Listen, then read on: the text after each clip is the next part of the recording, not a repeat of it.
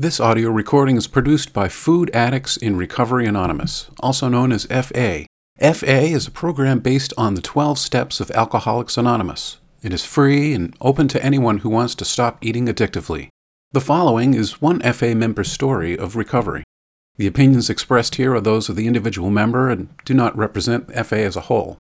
If you are new or uncertain about FA, we encourage you to listen to several stories to gain an understanding of what the program offers. For information on the FA program, please visit our website, foodaddicts.org.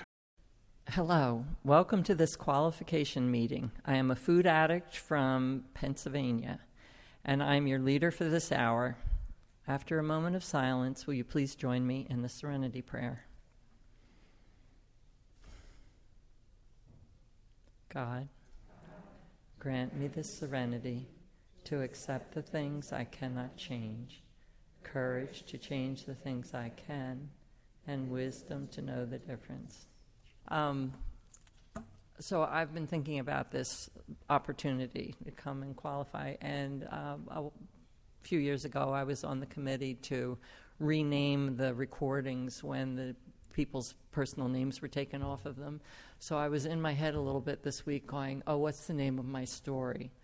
And uh, one of the names I came up with was The Perfect Storm. Um, when I grew up in a family of uh, five children, I'm a middle child, I'm a, a Libra, I'm a peacemaker, I'm a, you know, that, that was sort of my place in the family. Um, I had two parents who were very emotionally overwhelmed. Um, my mother thought she was going to have 12 children, and thank God she didn't. She was a rageaholic. She was really a dry drunk. She stopped drinking when I was a very young child, but she never had any recovery.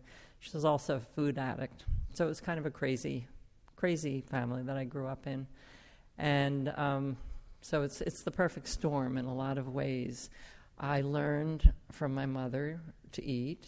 Um, I, I, my, my extended family was full of addiction, lots of alcoholism and food addiction, and um, I another another way I identified too is I was a runner. Um, emotions were so not spoken of in my family that I really believe that they must be deadly. So you if anything starts getting emotional, either I would try to control it and and make it go away, or I would run. I would leave. I would leave the situation, and that was a real lifetime um, pattern for me. If I had an interaction with you that was uncomfortable and that I I felt embarrassed by or humiliated in any way, I would avoid you and I you just would never see me again because it was too uncomfortable for me to feel those feelings. And um, so life goes on, but I'm running through life about as fast as I can to stay ahead of my feelings. And one of the ways that I think I did that was by eating. Um, I don't believe that I was born a full fledged food addict. Um, I've told the story. I was I was born a cucumber, but I did get pickled later. And that was one of the mysteries in my life was when I crossed that line because I I was a user. I used food through my childhood. It was very important to me. Um, my mother was a terrible cook, so you know, eating meals wasn't really that attractive. But looking for that extra special thing, anytime I had a little bit of money in my pocket, I went to the sweet shop right a block and a half away from our house, there was a store called the Sweet Shop. And uh, the first time I ever stole money, I mean, the only time I really remember stealing money, I was like four or five years old, and I went in my mother's purse to get some money to go to the sweet shop. And she didn't have any change for some reason. And I'm 70 years old, so if you think back to how many years ago that was, I think I took a $5 bill. That was a lot of money for a little kid. You know, what would that be? Like $25 now? And I went over to the sweet shop, and I remember standing in front of that glass case and sliding my bill across the top and going, and this, and this, and this. And the, the woman behind the counter said, Do you, Does your mother know you're here? uh, this was a very small town. Everybody knew who we were. And I said, Oh, yes. So I got my, my brown bag and I left the store and I was walking home with it, very, very happy to have this stash. And uh, a car pulled up next to me and it was my parents. so I didn't get away with it. Um, but it was, it was like really important to me. And anytime I had money, that's where I would head. Um, another story from my young childhood that I think kind of personifies this importance for me is uh, we used to go to the zoo, uh, the Philadelphia Zoo, which is, I think, the first zoo in the country. So it's an old zoo. It's, it's a, a lovely zoo. And I loved the zoo, but I would always wander off. And there were five kids, you know, so wandering off was not really a good thing. My mother just couldn't keep track of all of us. So I was at the zoo this one time, and I wandered off, and I was picked up by the guards, and they're in the guardhouse announcing over the PA system, "Will the, will the parents of this little girl in this flowered sunsuit, please come and pick, pick her up. And I'm screaming in the background. Um, so they came and got me, and I remember being, I remember this, being in the car driving home and saying to my mother very proudly, they tried to give me some of that stuff, but I didn't take it because they were strangers. And, and I was like really proud, but really upset. And my mother turned around and she looked at me and she said, Oh, well, they were the guards at the zoo. You could have taken that from them. And I was so upset, so upset, so incensed that nobody told me this, this rule that it's okay to take it from some strangers. Um, anyway, you know, so I went through my childhood with that, that focus, always wanting that sweet thing. And uh, sometimes I think, you know, coming into my adulthood, even, I felt that sense of emotional deprivation.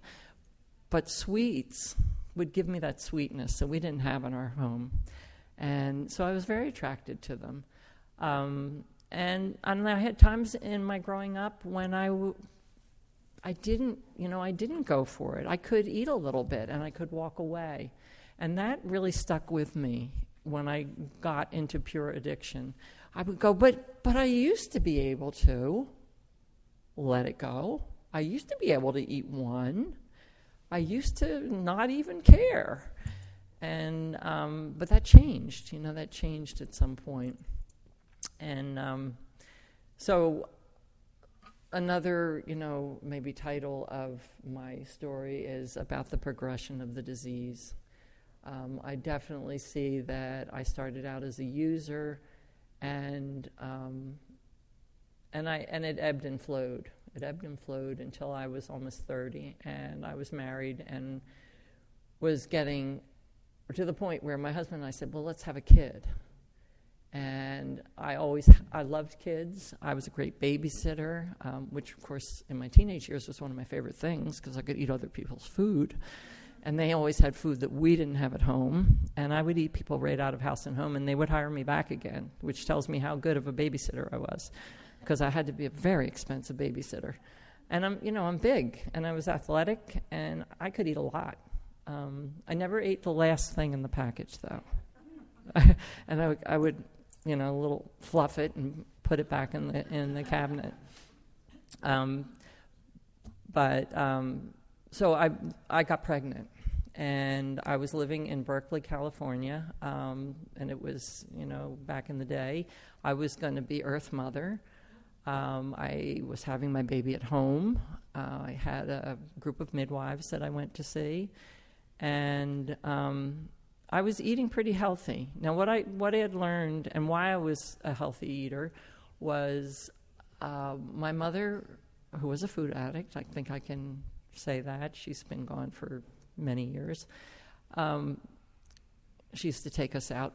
We never had sweets at home, but she used to take us out for treats every once in a while because she had to have them. So she would, you know, put us in the car, and I knew exactly what she liked because that's the only thing we got to go and get. Um, but anyway, so how was I? Oh, I lost that. Oh, so I made her my higher power because one of the things I heard her say was if it's healthy, you can eat as much as you want and not get fat. So I bought into that. I said, okay, we're going to go for the most healthy food so we can get the most. Um, so as I'm approaching this time, and, then and that went on for a while actually. Let me go back to my my trail with my mother. So I got into health foods. I got into nutrition. I learned all about it. I learned. I read. I studied. I followed what she said. And every time I would go home to visit, she would be doing something else. You know. So one time I went I went home and she was macrobiotic, which means everything's cooked. The next time I go home it's everything's raw. Uh, then we go home, you know, and it's all vegetables. And the next time it's like heavy duty protein. And I finally went, oh, she's nuts. I can't follow her anymore. So that was the time of approaching um, getting pregnant and becoming a mother myself. And um, so I got pregnant, and I'm seeing the midwives, and uh, I've been eating healthy. And I went in, and one of the midwives said to me, oh, you don't weigh enough. You need to eat more. You're not putting on enough weight. Well, that, that little part of my brain that was already progressing toward addiction just clicked over. And I had 100% permission to eat as much as I wanted, of whatever I wanted, whenever I wanted it. I was pregnant, I was eating for two, and I wasn't gaining enough weight. So I took off.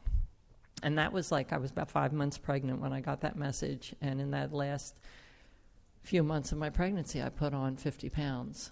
Um, so I, I just took off. And they said, but don't worry about it because you're going to nurse your baby and it's all going to be good. Um, so, and I was also very stressed at that point. So, and, you know, we talk about being emo- emotional eaters. Well, I think that's pretty much true across the board for most people who eat an extra bite of food. It's emotional. Um, and I was very emotional. I had a business, I was working full time, I was teaching, I was pretty overwhelmed, and I was afraid I was going to become my mother when I had a child. I was really concerned how's, how am I not going to be her? And, um, and so I ate. You know, I ate, I ate, I ate. I ate through all my fear. I ate through my fear of having a child, of being responsible, being an adult. I'd put it off for many years. And, um, and then she was born, and things didn't go the way I'd planned. I ended up, after a long labor, having um, an emergency C section. Um, and there I was with this baby, and I took her home, and uh, indeed, I did become my mother. I was so emotionally unable to show up for this child, so freaked out by being a mother. Um, I couldn't even be at home with her. I had my own business and I had a couple other women partners. I packed my, my baby up. So I had a cesarean. I actually had an infection after that. Um, Three weeks later, I packed up my baby and my, my diaper bag and I went to work. I took her with me. I sat there, I nursed her, I changed her diaper. I don't even know, I mean, I wasn't contributing anything, but they let me be there. And I knew I couldn't be at home with this child because I was not able. I couldn't do it. Um, and I continued to eat, but I was nursing, right? And the weight was coming off. It was the best weight loss program imaginable. So the weight's coming off, weight's coming off, and then at a year, um, she was weaned and she was no longer nursing. But I couldn't stop eating, and I didn't. I didn't know. I didn't know that, you know, because by then I was so acclimated to eating whatever I wanted, whenever I wanted, and as much as I wanted. And I wasn't eating healthy food anymore, but I was telling myself I was a healthy person and, and that I ate healthy food, and I knew everything there was to know about it. Um, but it began a, a, real struggle that went on for 15 years. And my struggle was I want to go back. I thought I was fat. Now, when I was younger, I was, you know, there were times when I carried an extra five pounds or eight pounds, but I was not fat. And, and I'm an incest survivor. Um, so I don't think my body was okay with me in any way, shape, or form. And I identified myself as fat. So I started saying, I wasn't fat. What was I thinking? I want to go back. I want to go back to where I was before. Well, I didn't think about what I ate that much when I was back there. I never dieted. I wasn't a dieter. So so I tried to do whatever it was I thought I did back then, but I didn't know exactly what that was. And I kept trying to be like I used to be. I mean, it was it was just kind of an insanity. And meanwhile, I wanted to eat what I wanted to eat, and I wanted to eat it when I wanted to eat it. And the the addiction at that point had me by the throat. I if I thought of a food, I had to eat it. I had to eat it, and you you better get out of my way. Um, you might think you're having a conversation with me, but I'm I'm going right now. And I would get in the car and I would drive 45 minutes to get a particular thing from a particular place because that's what was in my head and that's what I needed to have. I was very, very driven by the food. And then on top of it,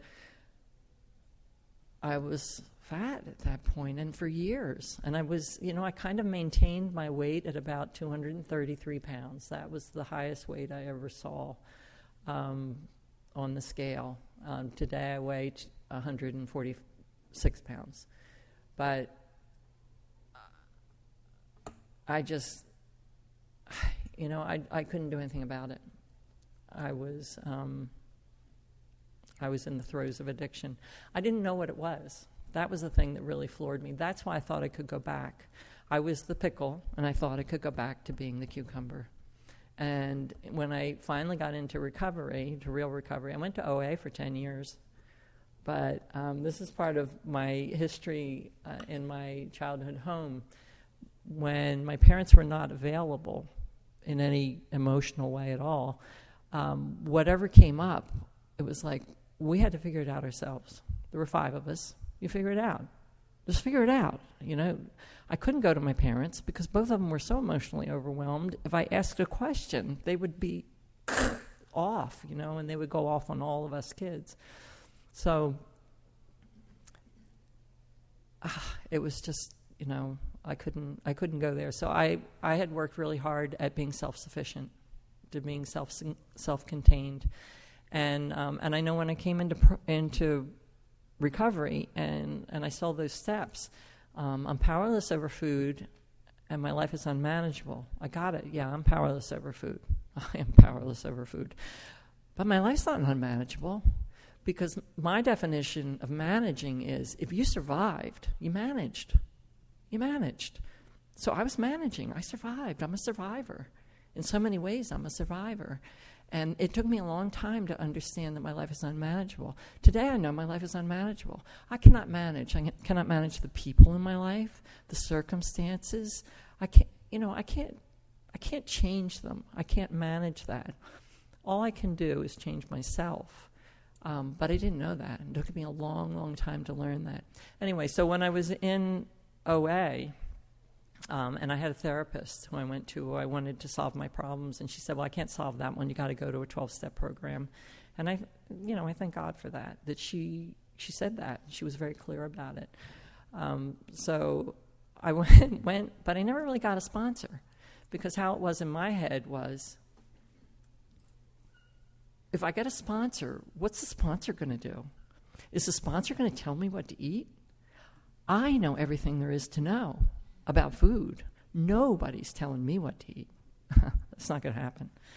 Then I thought, well, maybe that's not how it works. Maybe your sponsor asks you what you ate. that's humiliating. I'm not telling anybody what I ate. So that's off the table. But that's as far as my thinking could take me. You know, this idea of committing your food ahead of time never occurred to me. Not, not once ever occurred to me. So I went for, for 10 years because it was a place where other people talked about being miserable around food, the meetings I went to. Now, that wasn't completely true because I went to a meeting in Berkeley, California, and it was in a big hospital room, and it was a b- bigger room than this with big tables in the center, and there were people sitting all the way around the table, and then all the way around the outside of the room. It was a very big meeting, and there were about four people who would talk about weighing and measuring their food, and they sat over there on that end of the room, and I sat over there.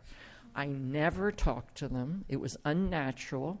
It was weird. It was not anything that I wanted to know about. And what did they know anyway? In my mind, it was like skinny bitches. they don't know about being fat because look at them. I knew about being fat, and and so I didn't want to know anything about it. And that was my position for a long time. So it was very hard to get into any real recovery around food because I, I couldn't give up the food. I could not give it up. It was too important to me. And I couldn't let anybody tell me what to do around it. So, um, so on I marched. Um, and life was getting more and more miserable. So I, um, what that looked like was I was, uh, I'm an artist and I really couldn't show up for the creative process. I couldn't show up. I couldn't. I just couldn't do it. It was too difficult. Plus, I was in a fog most of the time because of the food, and that's what the, the food does for me. Um, I think the sugar kind of gets me high, and the flour sedates me. And I was, uh, not to mention, that my mood swings were insane, up and down and up and down. So I had this little girl, this little darling little girl, and um, and I became my mother. I was a screaming maniac. I never hit that child, but I was scary. I was scary screaming, and I wasn't even screaming at her. I was just screaming because I, I couldn't. I couldn't be. I didn't know how to be. I didn't know how to be here. Um, I came into program finally, well, at 47, I realized that I needed help. And me, me of all people, I think I was going to have to let somebody else tell me what to do. And that was a that was a real turning point in my life. And I had heard about a program where people weighed and measured their food. Oh, oh, okay, me of all people, I'm going to have to go do that. And and I went, and I I made a commitment to myself. I'm going to get one of those sponsors, and I'm going to do whatever I'm told. And I did it, and it was not FA. It was another 12-step program. But my my path and my research has taken me a long way. Um, I went to that program for a year. I did exactly what my sponsor told me to do. Um, we did. We had tools, but eh, you know, you kind of were. They were suggested and I didn't really know anybody who consistently used the tools. Um, so I, I certainly didn't. But man, what a ride! I lost 70 pounds. I got so many compliments.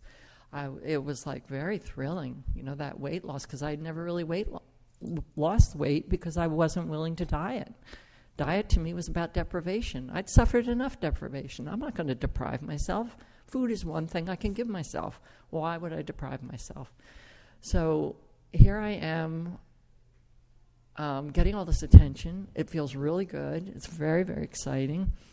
And it's really cool. And, and I'm going along. And, and I got to a certain point and I was like, yeah, yeah, yeah, look at me, look at me. And then I'm like, don't look at me. You know, like, all right, that's enough. Stop, stop. It just became overwhelming for me. And I didn't understand what was happening, I think, at that point. But I, right about that point, my sponsor moved out of town. I didn't get another sponsor, and I started sponsoring myself.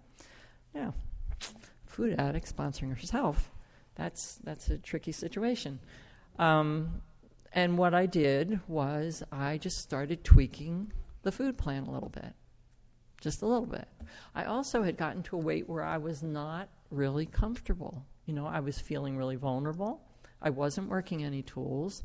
I didn't have any peace, um, I wasn't really getting recovery. I just had weight loss. And it was a magical time in that way. But it was overwhelming to me.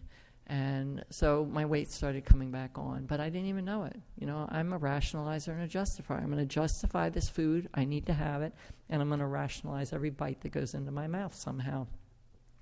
And one of the ways I remember rationalizing in time was I would say things to myself like, oh yeah, I eat really healthy food. I'm like really into like organic and everything. And why I just last week I ate a salad. That would be my like marker in my mind that that proved that, or I can I can eat I can eat flour and sugar. That's what I told myself in OA. I can eat flour and sugar. I can do it. And how I would rationalize it was I would remember a time when I had a package of flour and sugar stuff and I ate one or two and I put them away. One time. One time I did that and that's my reference point and that's what I'm going to go back to and I'm going to revisit that and say, "See? I can do it." Now, I could never repeat it. I could never go back and do it again. And I was always looking for that first high that I ever got from eating flour and sugar. I was chasing that flavor, that taste. Nothing ever met that expectation either. So I'm chasing, chasing, chasing. So, anyway, so that downhill slide at that point from from losing that 70 pounds, the weight was coming back. And um, eventually, what happened was I became aware that I was back in the fog. I was in such an incredible fog, I couldn't see straight. And and that was really horrible because when that fog had lifted when I was in the other program, I um, I started painting and I actually was showing up. So even for that that short period of time, something happened that was really remarkable. So um, so a couple years went by, and um, somebody told me, somebody in this room actually told me about, had gone before me into FA, and they told me about this this program that was really great. And um, here's what I heard. I know she said more things than this. I said, "Well, what's so great about it?" And she said, "Well, I don't put milk in my coffee, and and I don't mix my vegetables. That's all I heard." and I said, "Ew." so from the time I heard that until I actually came in the door, it was almost a year. Um, but I got miserable enough that I thought, I think there's no wiggle room in this program, and I think this is what I need. I need something that is not going to let me wiggle out because how it works for me is if I can, you know, crack, crack the door a little bit, just a little bit, I'm going to get my knee in it, and then I'm going to, my hip's going to go, and then, and then the door's going to fly open, and then I have to eat all those foods out there. I have to eat it all. And I know today, I got abstinent April 5th, 1999. And if I were to go out today, all the foods they've invented since then, I would have to eat them all. I know I'm a food addict. I can play out that bite, that one bite that would take me out the door, and I don't know if I could ever come back. Um, anyway, so I came to an FA meeting, and this is how I got here. I, I walked into the meeting. Um, I had a little bit of a chip on my shoulder, I think, but what did I know? Um, and I, I, listened. I said, "Yeah, so I need to be here, but I'm going on vacation for two weeks, so I'll come back when I come back." And this was in California, so I, I'm sure I was like this. Yeah, and somebody came up to me and said, "Well, what do you think? What do you think?" And I said, "Yeah, yeah, I'm going to do this." And she said, "Well, I, um, I could sponsor you." I said, no, "I'm going away for for vacation, but I'll, I'll come back." And she was like pressing, and I'm like, "I'm going away. I'll come back." but you know, I really needed that vacation, and I didn't know it. And I did not go out to eat the last time I would get to eat. I did not have that in my head but my the progression of my disease at that point was so strong that I had no power at all. I could not control what I was eating. And what that looked like was um, I went on this vacation with my husband, and we, w- we visited his parents in Florida. And his father used to keep treats in a jar in the kitchen.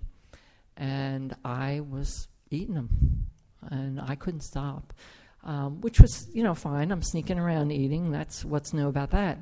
But he came into the kitchen. We're all standing around the kitchen talking, and he's saying, Hey, I just filled this jar. Who's been eating this?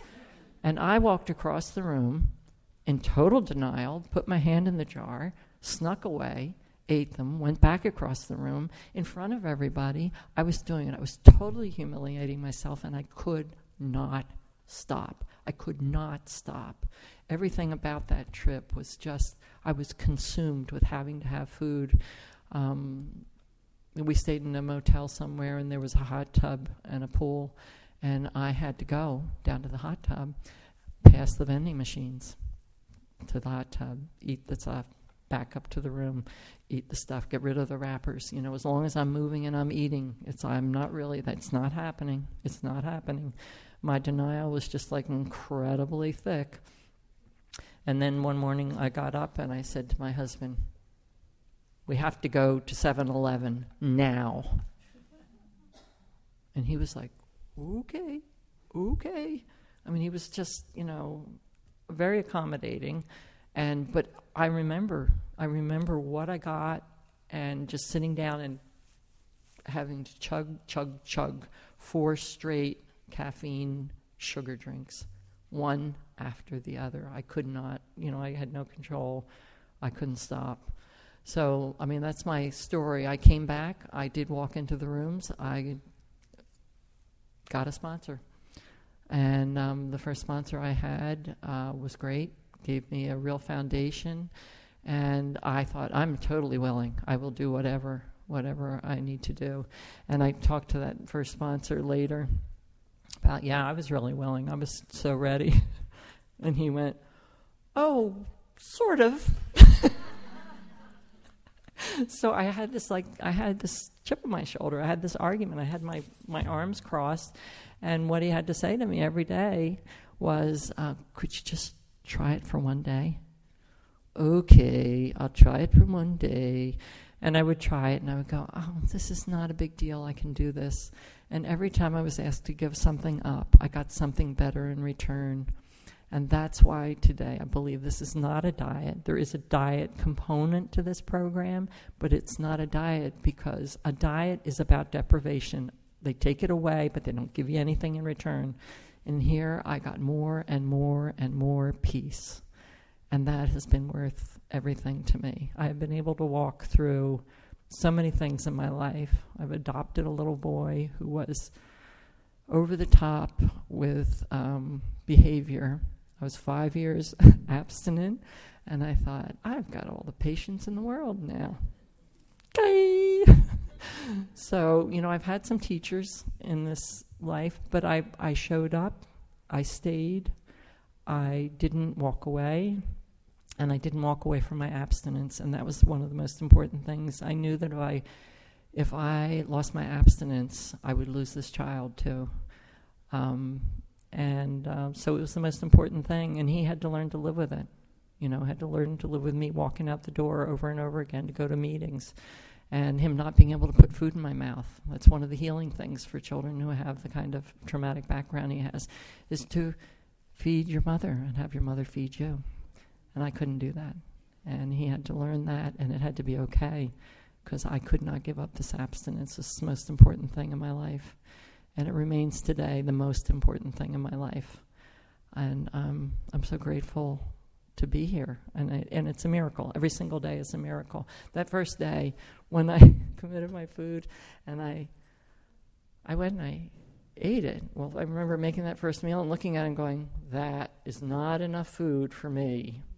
And I ate the meal and I went, hmm, I'm satisfied. Okay, I'm good. I'm good. Now, sometimes by lunch, I wanted to eat my arm. Um, but I told myself, oh, this is when the fat is melting away. and, um, and, it, and it really did work that way. But I found that as much food as I ever ate before it was never satisfying. I never had enough. And all of a sudden, this little bit, I had enough. Um, what I do also know is that my real recovery didn't start until I got to my goal weight. And I thought I was at my goal weight at a certain point because that's the lowest weight I ever knew. I mean, as far back as I can remember, sixth grade. And my sponsor said, I think you could lose a few more pounds. And I was like, I don't think so. I think that would be too much. And he said, Well, you know, if it's too much, you know, we can help you gain it back. I was like, Oh, yeah, that's probably not too hard. Okay. All right, so I'll try it. So I lost those extra few pounds. And what it turned out to be was a spiritual experience. I thought, I cannot live in this. I got one minute left. I cannot live in this body. I don't know how to live in this body. Um, I need a higher power. I need something in my life that is not of me. And and that was a real awakening. And I think sort of the beginning. It was the beginning of me growing up. I was 50 years old, and I'm 70 today, and I feel like I'm kind of starting to grow up. Um, and and it's because of this program that you know being able to show up and to, be, to actually be present has been a miracle. Um, and one more thing too, when I first said to my sponsor, "Yes, I ate exactly what I said I was going to eat yesterday, not one bite more," and I thought to myself, "And not one bite less." I thought, "Why did I say that? I've never had an anorexic bone in my body," but but I, what I realized over time was if I cut myself short by one tenth of an ounce of food, I would justify tomorrow that I didn't get all my food yesterday, so therefore I can have more today. And I can't do that.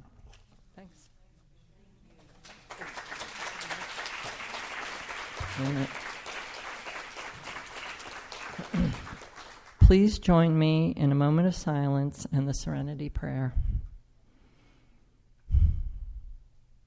God, grant me the serenity to accept the things I cannot change, courage to change the things I can, and wisdom to know the difference. Thank you for listening to this audio recording. To hear additional recordings or to learn more about Food Addicts in Recovery Anonymous, you can visit our website, foodaddicts.org.